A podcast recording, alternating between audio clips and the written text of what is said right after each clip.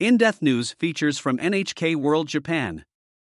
Kabuki returns at U.S. college stage after pandemic absence.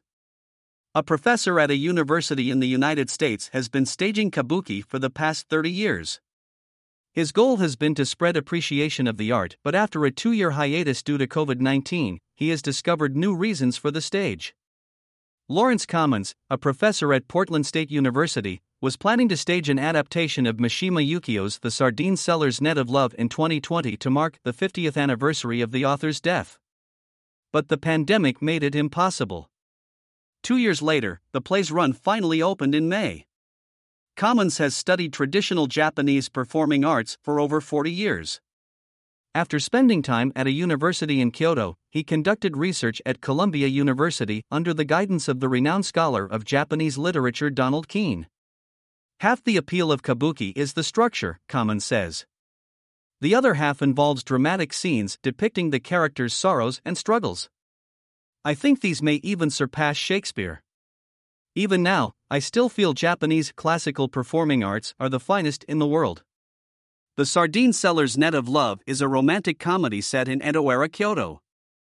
It tells the story of Sarugenji, a sardine seller who falls in love with Hotarubi, a famous courtesan of the daimyo court.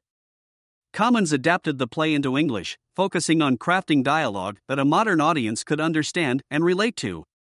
He also provided his students who play their parts with information on the cultural, historical, and social context of the script and its characters.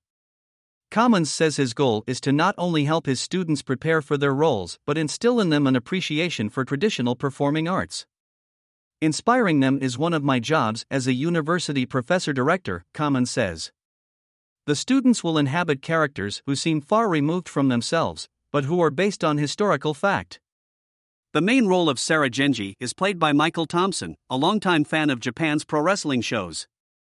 He says performing in the play has piqued his interest in the subtleties of kabuki.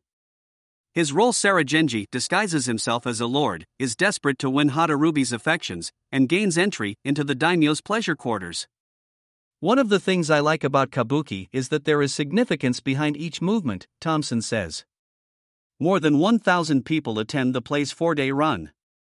The audience roars with laughter throughout the performances, particularly in the last scene, when Sarugenji is finally face to face with Hotarubi. As he tries to woo her with a story, his fishmongering instincts kick in and he tells her a fanciful tale about a battle between two fish. Kominz believes laughter has the power to bridge cultural gaps. He says that is what he has been trying to do with his productions over the past 30 years bring the people of Japan and the US closer. Watch this story on video Kabuki offers relief in the US. Originally aired on August 22, 2022. Oikawa Jun.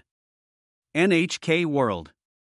Senior Correspondent, NHK Los Angeles Bureau Chief.